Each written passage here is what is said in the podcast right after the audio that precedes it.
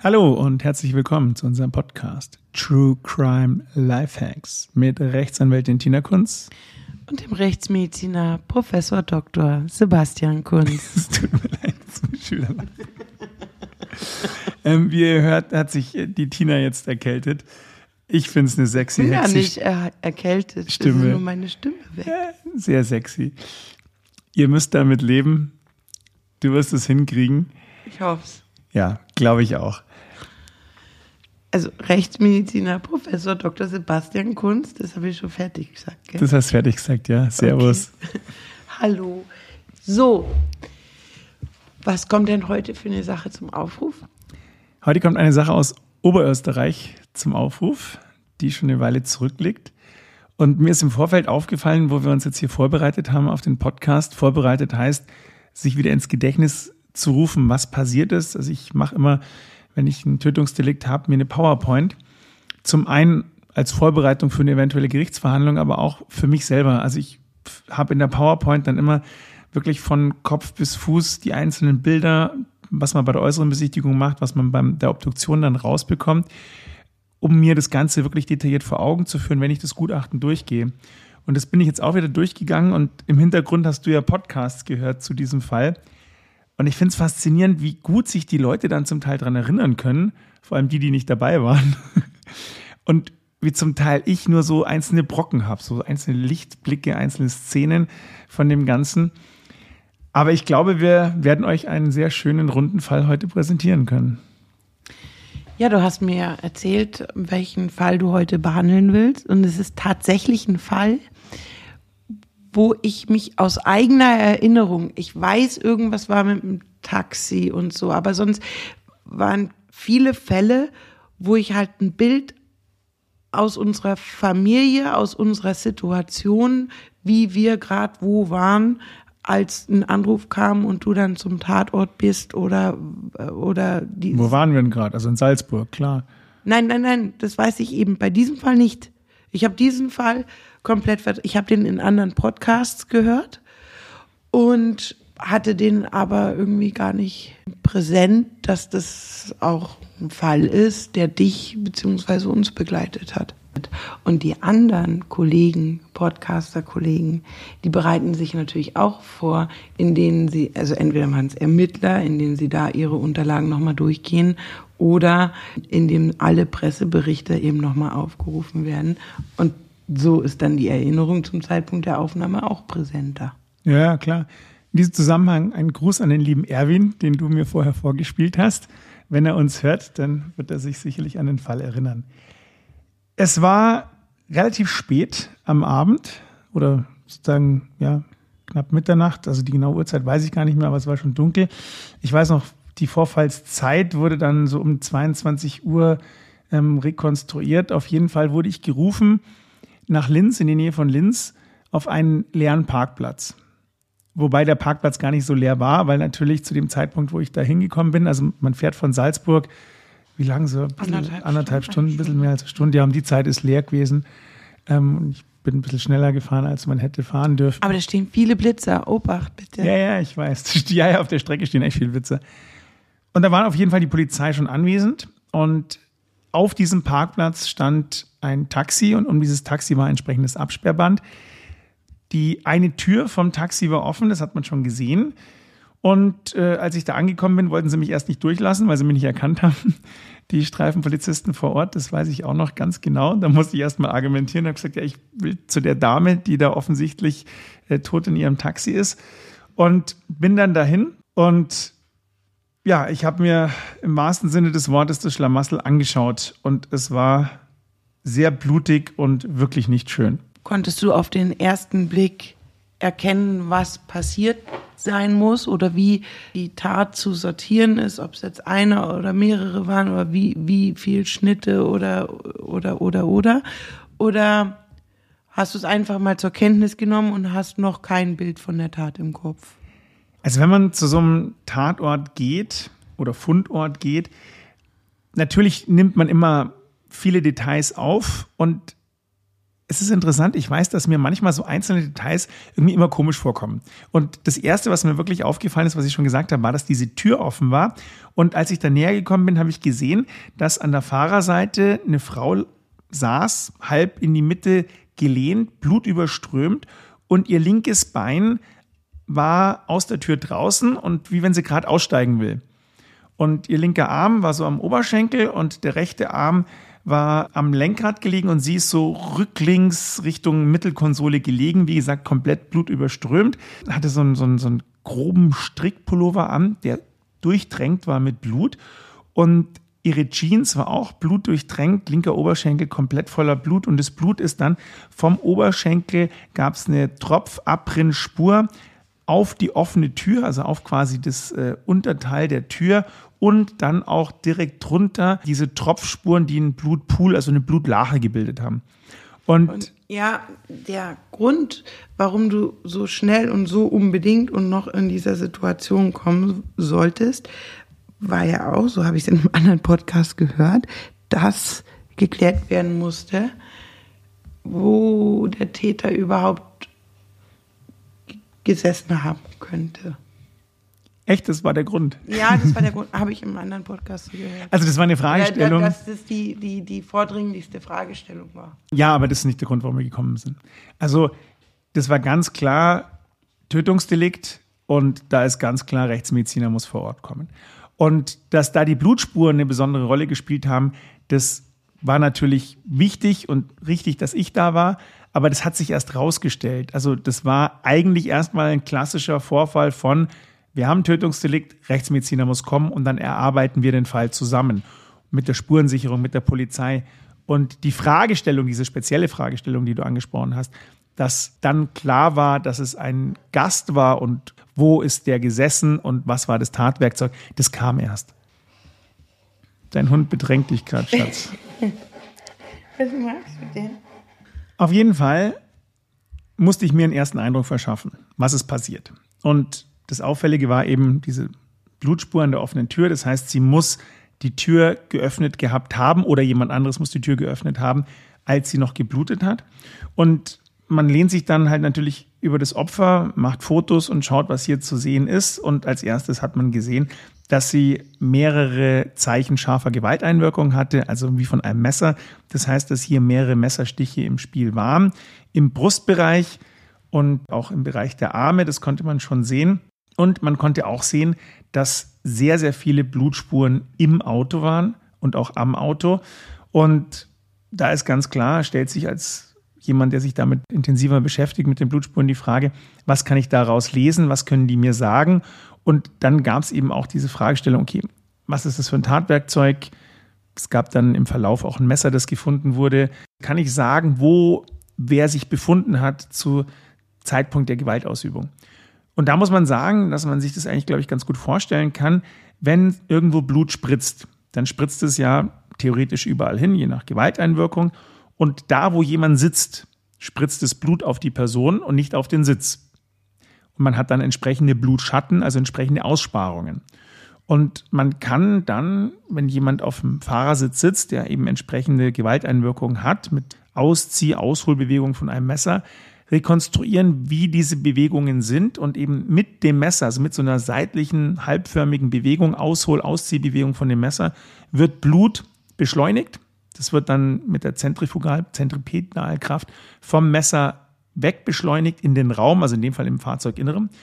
Und wir haben ja einen sehr begrenzten Raum. Ja, also wenn ich mir das jetzt vorstelle, so wie du es beschreibst, dann haben wir quasi wie, wie so ein Bogen über die Windschutzscheibe oder, oder das, den Himmel. Und vorausgesetzt, er ist auf der Beifahrerseite gesessen, auf der Beifahrerseite so ein Blutschatten. Ja, das ist theoretisch richtig. Praktisch ist das Ganze natürlich dynamischer. Das heißt, er bleibt nicht einfach sitzen, sondern beim ersten Stich hat er den Schatten, beim zweiten rutscht er mit dem Hintern ein bisschen nach links, dann ist dieser Schatten wieder sekundär ja, vernichtet, beschädigt durch eben weitere Spritzspuren. Dann wird was verwischt, genau. Ja, ist ja auch in der Bewegung, kommt ja nicht wieder. Sie wird genau sich gewehrt haben, ja. richtig, er kommt nicht genau hin. Das heißt, man muss dann schon schauen, dass man nicht überinterpretiert, das ist bei Blutspuren immer ganz gefährlich, aber dass man eben rekonstruieren kann, was, wie, wo eben hier zustande gekommen ist. Werden da auch so Fäden gespannt? Kein Mensch spannt Fäden. Das macht der Dexter am Anfang der Serie zum Ende auch nicht mehr. Es gibt Laserpointer und in so einem kleinen Raum, fang, überleg dir mal, du sitzt am Beifahrersitz, du kommst da eh nicht gescheit rein, du hast diesen weißen Anzug an, du darfst dich ja nirgends hinsetzen am Anfang, darfst nirgends Kontakt haben, der hast kein, also wo willst du denn da Fäden spannen? Also das, das ist äh, obsolet eigentlich. Hm. Und man macht die Blutspurenanalyse dann auch nicht gleich vor Ort, sondern ähm, wir haben so einen ersten Eindruck uns gewonnen und haben das dann im Nachgang zur Obduktion gemacht. Das heißt, das, was eigentlich immer ist, nachdem man sich einen ersten Eindruck macht, einpacken und auf den Obduktionstisch. Was habt ihr alles eingepackt? Die Leiche und ja. was noch? Sonst nichts. Also das Auto natürlich als Ganzes, ja. Das Auto als Ganzes, das ist aber dann zur Spusi komme, oder? Genau, und wir haben dann mit der Spurensicherung zusammen die Blutspurenanalyse gemacht. Ich habe gehört, dass in dieser Nacht noch die Tatwaffe und die Jacke des Täters gefunden wurde. Warst du dazu gegen? Wenn ich mich richtig erinnere, wahrscheinlich bin ich liege jetzt falsch, die haben die irgendwo an Gleisen gefunden. Genau. Ja, echt jetzt? Ja, ja. ja. Genau, die, die Jacke an den Gleisen, das Messer auf den Gleisen. Genau. Und es war quasi parallel zu, zu dem, wo du gerade im Taxi warst, hat der Hund es halt auf den ja, Gleisen. Ja, ja, ja, doch, doch, doch, ich erinnere mich wirklich noch. Das ist jetzt nicht gefaked, das ist wirklich so.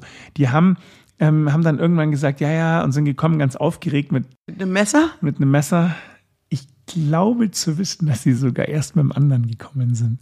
Die sind mit irgendeinem so verrosteten Ding gekommen am Anfang und haben dann noch ein zweites gefunden.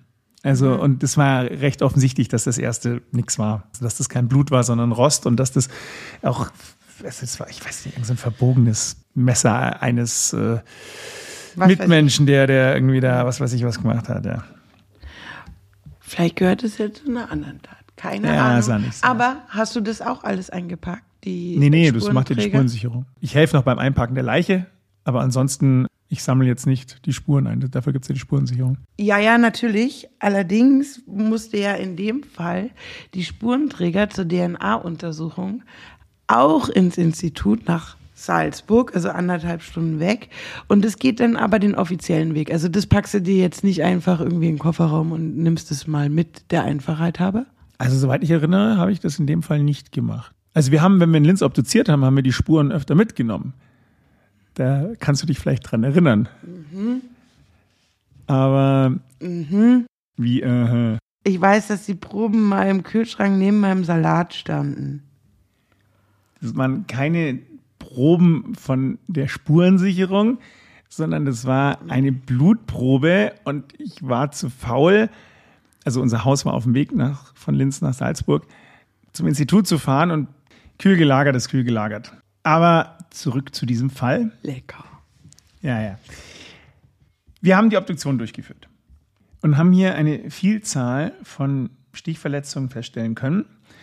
Also kurze Zusammenfassung, kurze Überschau. Also multiple Stichverletzungen in der Gesichts- und Halsregion. Also sie hat Verletzungen im Gesicht und am Hals gehabt, die Rechtsseiten akzentuiert waren, also vermehrt auf der rechten Seite zu finden waren.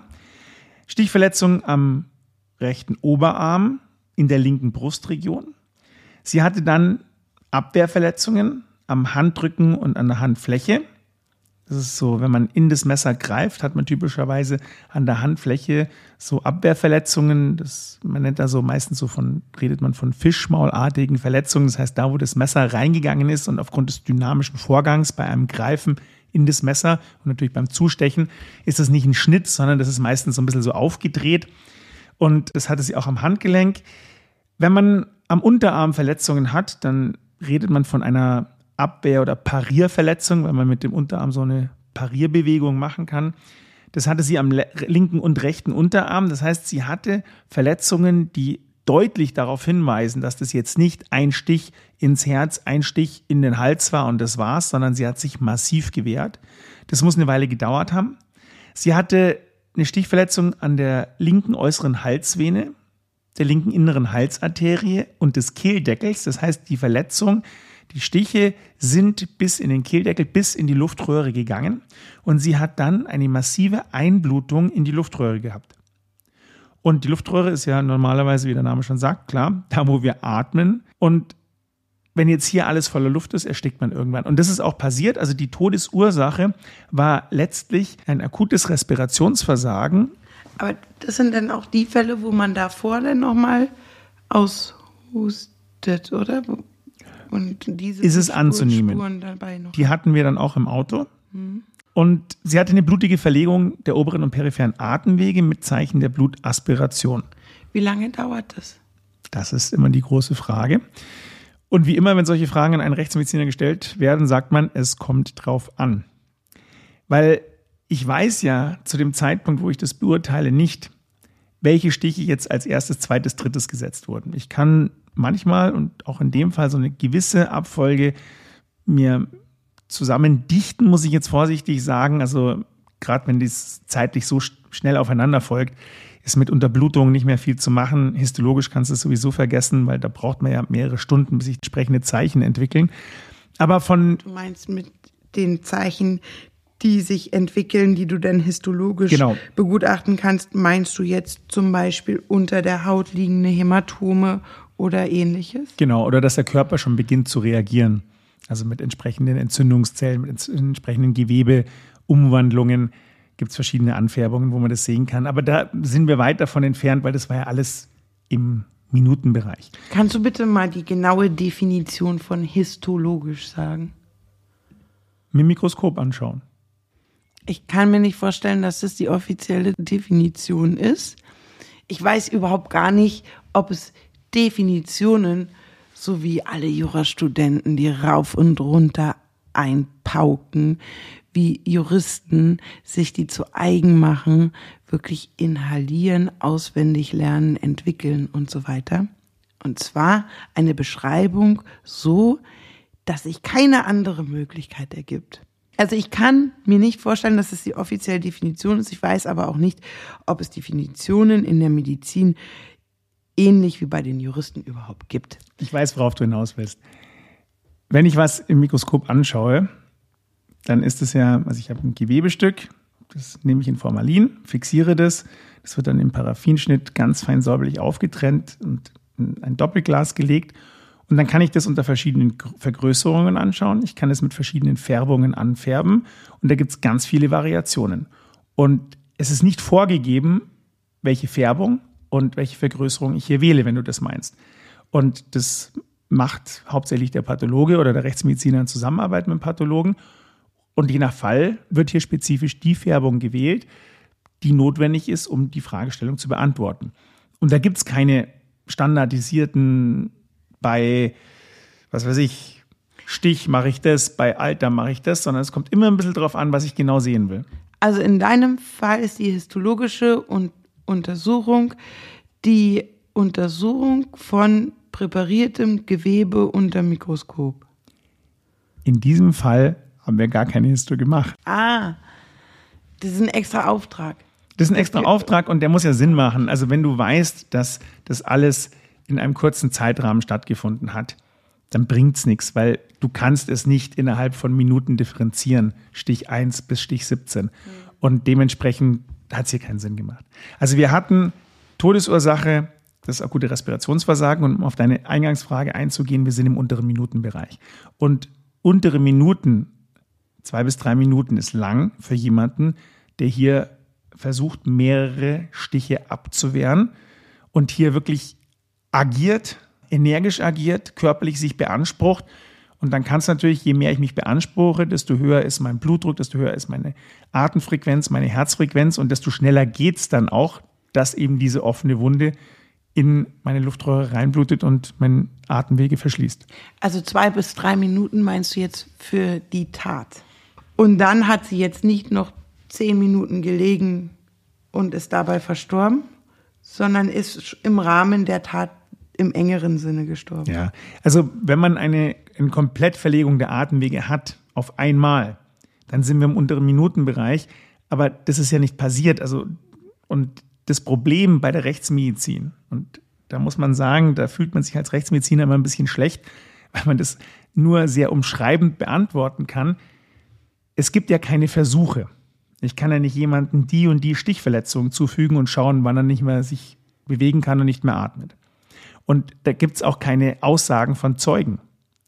Und ich weiß auch nicht, wie stark jetzt ihr Blutdruck war, ihr Puls war, wie stark sie agitiert war, welcher Stich jetzt als erstes und als zweites, drittes, viertes, fünftes, siebzehntes, zwanzigstes gekommen ist. Weil sie hatte viele Verletzungen. Ich kann nur sagen, aufgrund der Tatsache, dass 20. sie. Also über so viele. Also sie hatte insgesamt 37 Verletzungen durch scharfe Gewalt, wobei hier Einstich eine Nummer ist und Ausstich eine andere Nummer ist. Also es gab auch Fälle, gerade an den Armen, wo es einen Durchstich durchs Weichgewebe gab. Kannst du noch was über die Dame erzählen? Wie war sie in grundsätzlicher Grundkondition? Also sie war im Prinzip gesund. Also sie war eine Dame, ich glaube mittleren Lebensalter sagt man. Also die war 56 Jahre alt, kräftig gebaut, wurde auch von ihren Taxi-Kolleginnen und Kollegen als geradeaus, also jemand, der sich durchaus wehren kann, der sagt, was, es, was er meint, was er will. Also eine, nicht jetzt eine kleine, zierliche Person. Also schon eine kleine Frau, oder? Ja, aber vom Erscheinungsbild her nicht. Also das wurde auch so gesagt. Also durchaus eine Person, die wohl anwesend ist, die auch im Taxi durchaus jetzt äh, oder im Taxigeschäft, das ja manchmal ein bisschen rüppiger ist, rauer ist, äh, sich äh, zu helfen wusste. So eine präsente Person. So wurde sie beschrieben, ja. Und keine inneren Erkrankungen oder sowas. Ja? Also nichts, wo man jetzt sagt, die war hochgradig, herzkrank oder sonst was. Durchaus in der Lage, sich zu wehren. Durchaus in der Lage, sich körperlich zu wehren, ja, da ja. ging meine Frage hin. Genau. Also wir haben, wie gesagt, die Todesursache. Und jetzt war die Frage, wie ist es zustande gekommen? Wo saß wer? War es einer, waren es zwei, waren es drei? Und dadurch haben wir, dafür haben wir eben die Blutspurmusterverteilungsanalyse durchgeführt. Und in diesem Fahrzeug waren ja an verschiedensten Stellen Blutspuren, unter anderem auch an den Fenstern. Und das war am Anfang so ein bisschen ein Problem, weil man das ja darstellen muss und fotografieren muss. Das heißt, wir haben erstmal weißes Papier, eine weiße Folie quasi über die Fenster gelegt, gespannt, dass man von innen sozusagen schön diese Blutantragungen sehen und auch fotografisch darstellen konnte.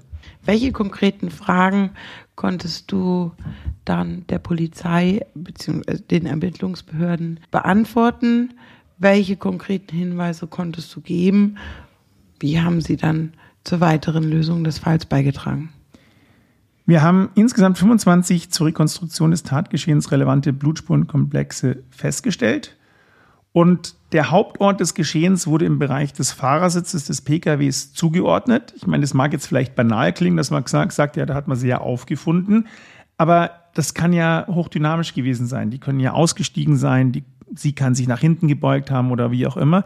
Das konnten wir alles ausschließen. Also es war wirklich, die Tür war zwar offen vom Fahrersitz, habe ich ja gesagt, aber sie ist nie ausgestiegen, also zumindest nicht im Rahmen de, des äh, Tathergangs. Also es ist wirklich vorne passiert.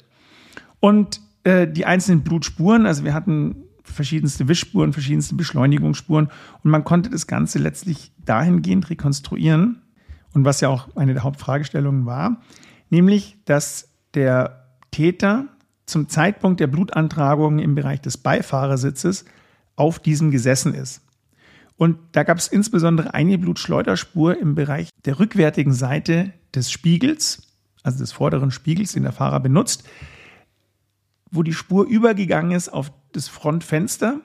Und die konnte man nur legen, indem man eine Aushol-Ausziehbewegung gemacht hat, wenn man sich auf der Beifahrerseite befunden hat. Also da hätte man, wenn man hinten gesessen ist, keine Chance gehabt, diese Spur so an die Rückseite des Spiegels und an die Front der Scheibe übergehend anzutragen. Und das war eine von den Spuren, die wirklich bewiesen hat, okay, hier muss diese Auszieh-Ausholbewegung mit einem Messer vorne stattgefunden haben also die Fragestellung, ob der Täter hinten im Wagen gesessen ist oder von wo der kam, die hast du beantwortet.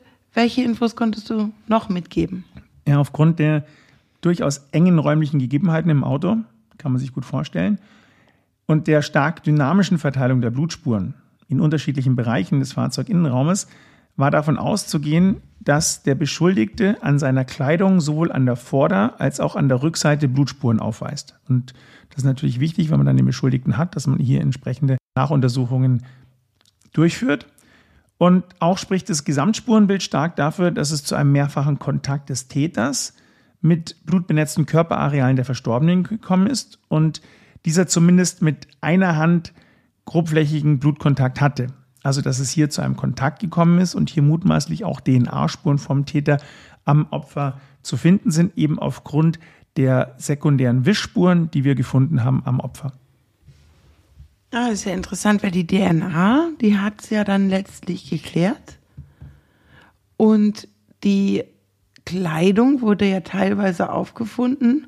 Konntest du denn dazu auch sagen, das passt mit meinem Blutspuren-Tatort oder war die Jacke noch nicht gefunden zu dem Zeitpunkt? Also wir haben das so gemacht, wie man das immer macht, dass wir zusammen mit der Spurensicherung und hier mit der DNA-Analytik, also in dem Fall mit unseren eigenen Leuten, die das ja gemacht haben, die Kleidung durchgeht und hier entsprechende Abriebe nimmt. Und hier ist ja die sehr enge Zusammenarbeit zwischen Rechtsmedizin und DNA-Labor wichtig, weil man eben sagen kann, unsere Spuren am Auto oder auch die Spuren am Leichnam, die ich gesehen habe im Rahmen der Blutspurenanalyse und der Obduktion, da nehmen wir die Abstriche und da ist davon auszugehen, dass wir hier was finden und das hat ein rundes Bild ergeben. Ja, das ist klar was das Opfer anbetrifft. Aber die Täterkleidung wurde ja dann gefunden. Warst du da noch da? Oder? Also, wo die Täterkleidung gefunden wurde, nicht, aber ich habe es mir natürlich angeschaut im Nachgang. Mhm. Und das, was ich gerade gesagt habe, hat gepasst. Also, er hatte tatsächlich, wie vorbeschrieben, an mehreren Stellen hier vor der Rückseitig etc. Blutantragungen. Aufgrund deiner grandiosen Erkenntnisse und der Erkenntnisse deiner Kollegen aus der DNA konnte über gewisse Datenbanken auch eine Person identifiziert werden und die konnte auch relativ bald gefunden werden über Öffentlichkeitsverhandlungen, über den Journalismus, der da wirklich kräftig mitgeholfen hat. Alle Medien haben da zum Beispiel die Jacke und auch ein Bild des Täters gepostet, was man ja hatte, weil man die Überwachungskamera vom Hauptbahnhof Linz hatte. Wo er ins Taxi gestiegen ist. Wo er ins Taxi gestiegen ist. Beziehungsweise sich man, man Zeit gelassen man, man hat, bevor er ins Taxi es, gestiegen ist. Weil er sich ein bestimmtes Taxi vorher schon ausgesucht hatte. Genau. Und gewartet hat, bis es vorne steht. Es sollte das schönste Auto sein, was in der Reihe steht. Genau. Weil Jedenfalls, er gewisse Beweggründe hatte, aber ich glaube, wir kommen erst dahin, wie man ihn überführt hat. Ja, wie man ihn überführt hat. DNA, Datenbank, Jacke, Medien, ähm, Kamera am Hauptbahnhof, habe ich ja gerade im Shortcut erzählt. Darüber hinaus finde ich die Story echt ein bisschen fad oder hast du da eigene Erinnerungen? Also ich finde es eigentlich nicht so fad, weil sind? du musst dir mal vorstellen, angenommen, du begehst diesen Mord und willst eben nicht gefasst werden. Ob dir das wollte oder nicht, da können wir später noch spekulieren. Aber jetzt mal angenommen, du willst nicht gefasst werden. In den Medien, in Film und Fernsehen, da ist es ja dann immer, dass äh, überall Fahndungsfotos sind und die Leute dann verschleiert mit irgendwelcher Perücke und Sonnenbrille rumlaufen. Und wenn man sich dann in ein Hotel einbucht, dann muss man schauen, dass man da irgendwie nicht gesehen wird und die Fahndungsfotos nicht rumliegen. Und ein bisschen war es ja so. Also du hast ja gerade gesagt, die Polizei ist durchaus sehr direkt an die Medien gegangen. Man hat seine Fotos weitergegeben, weil man sehr schnell über die Datenbank wusste, wer er war, weil er vorbestraft war, weil er in der Datenbank war. Und der entscheidende Hinweis, der zur Festnahme geführt hat, kam natürlich relativ banal, wie du sagst, und vielleicht nicht so spektakulär, aber wenn ich mir vorstelle, ich versuche mich gerade zu verstecken, durchaus spektakulär, von einer Hotelangestellten, die den Gast anhand der polizeilicherseits veröffentlichten Lichtbilder erkannt hat und einfach die Polizei angerufen hat. Und letztlich wurde der Täter einfach in seinem Zimmer verhaftet. Das ist jetzt von der Kette her, also von der Kausalkette her, kann es ja schon so sein, so, mein Gott, ja gut, wir haben Abstriche genommen, DNA war an der Datenbank, Foto rausgeschickt, Hotelangestellte und sie finden ihn in seinem Zimmer. Aber wenn ich mir überlege, dass der Typ selber ja Angst gehabt haben muss und das ja auch wusste oder wissen hätte müssen, dann ist eigentlich diese Vorstellung, die ich habe, so diese Stunden, Minuten vorher, das ist ja schon krass, wenn du weißt, Mensch, scheiße, jeder hat mein Foto so mehr oder weniger. Was mache ich jetzt? Bin, bin da nicht die Spezialistin für. Ich mache mir natürlich meine eigenen Gedanken über die Psychologie von, von Tätern, aber das meist auch erst komplex, erst im Nachgang. Vorher greife ich mir die Psychologie raus, die mir für meine Verteidigung vielleicht hilft. In dem Fall war die Psychiaterin, die psychiatrische Gutachterin, die vor Gericht ausgesagt hat, die hat ja auch sehr, sehr komplexes Gutachten erstattet. Und ich habe nicht den Eindruck, dass er sich jetzt so versteckt hat. Er hat ja auch die Tat nicht versteckt. Es war ja eine relativ offene Begehungsweise. Es war nicht wirklich der Hinterhalt, es war nicht wirklich geheim. Er hat offen gewusst, dass das ein kameraüberwachter Bereich ist. Er hat dann natürlich, kommt so ein Moment, jetzt soll es vorbei sein, jetzt fahre ich wieder ein. Dann versteckt man sich ja bisher, aber er hätte jetzt auch über alle Berge sein können. Also er hat, hat ja mit der Entdeckung gerechnet. Ja, es war sicherlich so, und da müssen wir vielleicht ein bisschen mehr ausholen, dass es zumindest Aussagen gab, dass er wieder zurück wollte in den Knast, weil er nämlich erst drei Monate vorher aus der Haft entlassen wurde. Zwei Monate vorher. Zwei Monate, ja, knappe ja, drei, ja, ein bisschen ja, mehr als zwei. Ja. Tatsächlich zwei Monate und, und, und er kam tatsächlich nicht zurecht und es war, es war ihm völlig wurscht. Das hat er auch also ausgesagt, ist, so, ja. Ähm, der, die, die Festnahme oder der Knast war jetzt keine Bedrohung, vor der er irgendwie geflohen ist.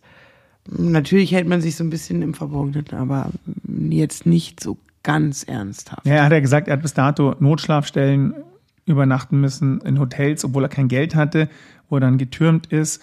Und er wollte, oder vielleicht ein Teil von ihm wollte zurück, ein Teil will natürlich nie zurück, deswegen hat er sich, wie du schon gesagt hast, verdeckt gehalten. Das ist klar. Er hat auch zu diesem Zeitpunkt, das muss man vielleicht wissen, sein gesamtes Erwachsenenleben in Haft verbracht.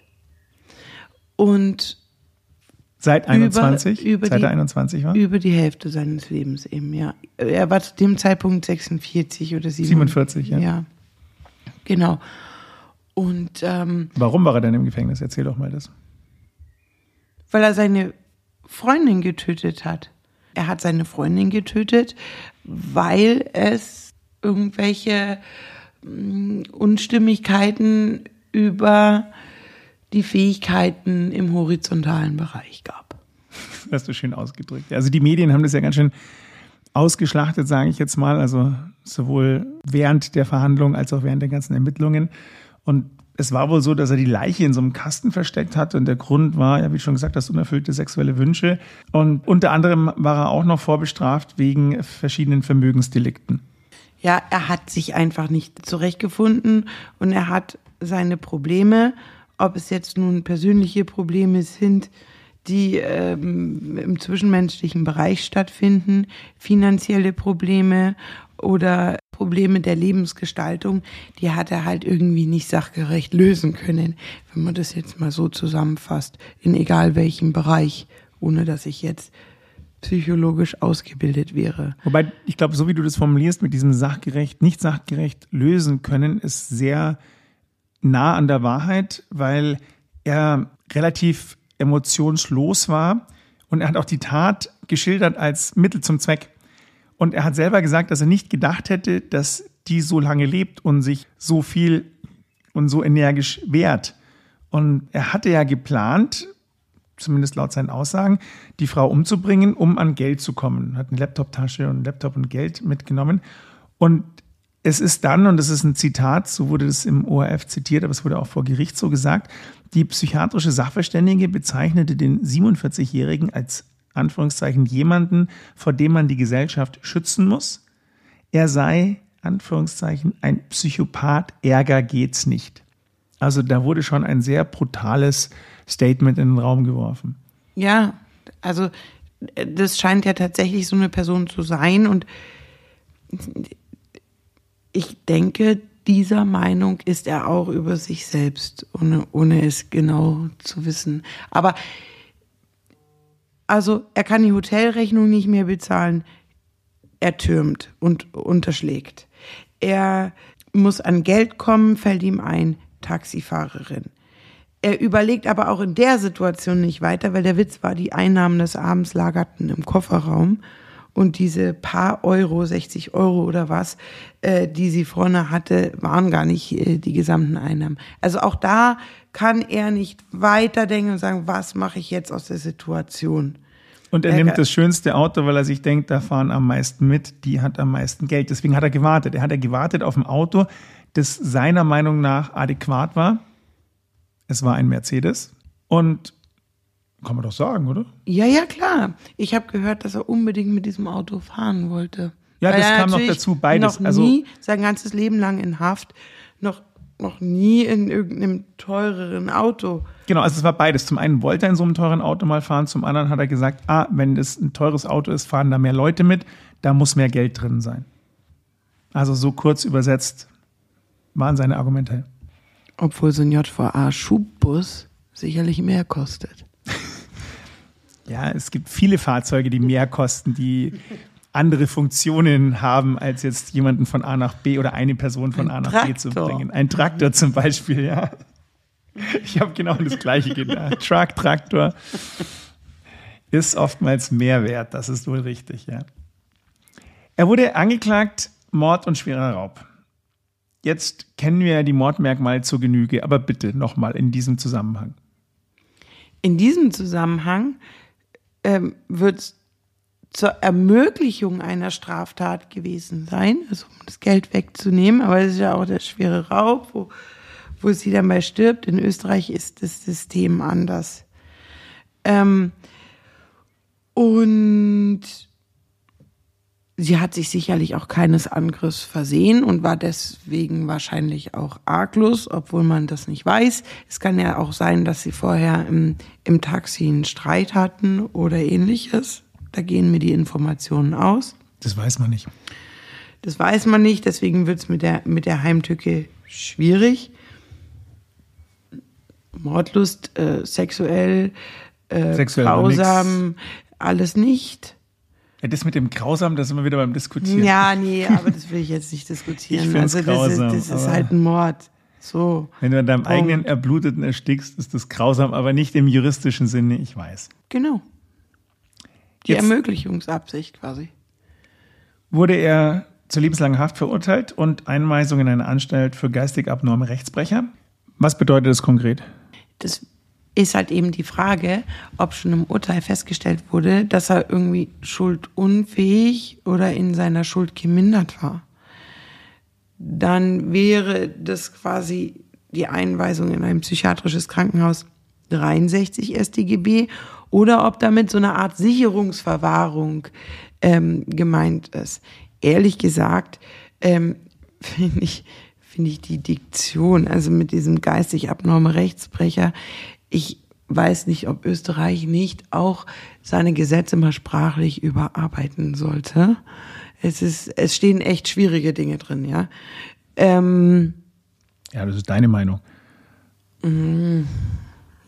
ich glaube, meine Meinung entspricht noch nicht mal dem Zeitgeist, der im Moment herrscht. Also, und ich finde es schon wirklich arg. Ja, jedenfalls wird im Ergebnis, ist es so eine Art Sicherungsverwahrung. Also, dass er schon therapiert wird, dass er verwahrt wird. Und das Ziel ist ihm jedenfalls, dass die Allgemeinheit vor ihm geschützt wird. Das wurde ja mehrfach betont. Was, was jetzt, was jetzt ist für eine, für eine ähm, Zwillingsnorm im deutschen Recht, was er eher anders äh, hat, ähm, 63 oder 66 StGB, kann man nicht so ganz transportieren. Aber der Sinn und Zweck ist klar. Er hat ja auch sieben Vorstrafen, unter anderem ein Tötungsdelikt. Und das Einzige, was mildern gewertet wurde, war das Geständnis. Also von daher ist ja klar, dass hier sich um jemanden handelt, der auch zurück wollte, den man sicherlich vor der Gesellschaft schützen muss. Es ist sehr tragisch, dass hier eine Taxifahrerin das Opfer wurde. Und ich muss sagen, dass in der Rechtsmedizin es durchaus öfter vorkommt, dass Taxifahrer Opfer werden. Ich weiß nicht, was dem geschuldet ist, aber wir haben immer mal wieder Fälle, jetzt nicht nur Tötungsdelikte, sondern auch Gewaltdelikte, ob das jetzt ein Raub ist, ob das jetzt eine Auseinandersetzung ist, dass man einfach stiften geht nach einer Taxifahrt und eben nicht zahlen will. Aber Taxifahrer, Taxifahrerinnen, das scheint wirklich kein Job zu sein, der so easy peasy ist. Du kommst halt auch an abgelegene Orte, bist auf engstem Raum relativ unausweichlich. Also man, man ist sich ja in, in einem Auto schon sehr nah. Es ist ja auch hier so gestaltet, dass es eben nicht mit so einer Trennscheibe versehen ist wie, wie in den USA zum ja. Beispiel. Man kann ja, vorne einsteigen, diese, was man in manchen Ländern gar nicht darf. Die Situation ergibt sich halt und es, sind, es ist halt auch relativ leichte Beute. Mittlerweile nicht mehr, weil jeder Taxifahrer halt sein Kartenzahlungsgerät dabei hat und auch im Taxi jeder mit Apple Pay zahlt.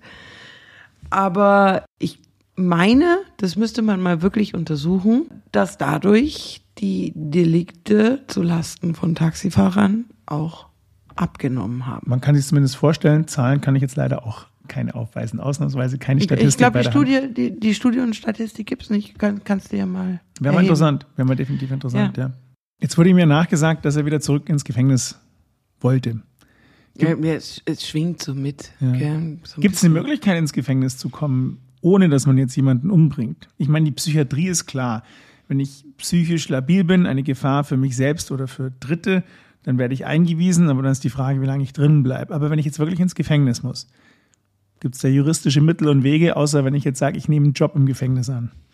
Ja, auch das Vortäuschen einer Straftat ist eine Straftat. Durch, Würden weniger Leute zu Schaden kommen, durch, aber komme ich dann wirklich in den Knast? Durch, naja, hm, hat, hatten wir ja. Ich muss es jetzt nochmal nachlesen, aber ich meine bis fünf Jahre oder so. Aber wenn ich wirklich nachhaltig in einer solch einer betreuten Einrichtung leben möchte oder namentlich im Gefängnis leben möchte, dann kann ich das nur in begrenztem Maße selber entscheiden. Also auch der lebenslang Verurteilte, man stelle sich vor, der stellt einfach keinen Antrag. Und sagt, ich will lebenslang drin bleiben, wurde ich ja zu verurteilt. Eben, aber da wird trotzdem geprüft. Da klemmen sich dann die Vollstreckungsbehörden auch dahinter. Also ich, ich kann nicht im Gefängnis mich einbuchen wie in einem Hotel und ich kann da auch nicht so lange bleiben, wie ich will. Nur weil Kost und Logis frei ist. Kann es natürlich steuern, indem ich ähm, in, ja, auch weil ich, weil ich halt geordnete Lebensumstände habe. Das wird ja hier eher das Problem gewesen ja, ja, klar. Ja, also nicht, nicht irgendwie. Na gut, Geld hat er auch ganz gehabt. Ja, das hat er im Gefängnis dann auch nicht. Aber wie gesagt, ich kann es natürlich verzögern, indem ich irgendwelche Anträge nicht stelle, zwei Drittel Anträge oder bei lebenslang auf vorzeitige Entlassung, denn irgendwann kommt die Vollstreckungsbehörde auch drauf und prüft von sich aus. Dann kann ich es natürlich da steuern im, im Gespräch mit dem Psychologen, wenn ich dann sage, was machen Sie, wenn, wenn Sie hier rauskommen, auf die Frage antworte mit, ich bringe den, ich bring ja. den nächsten Taxifahrer um.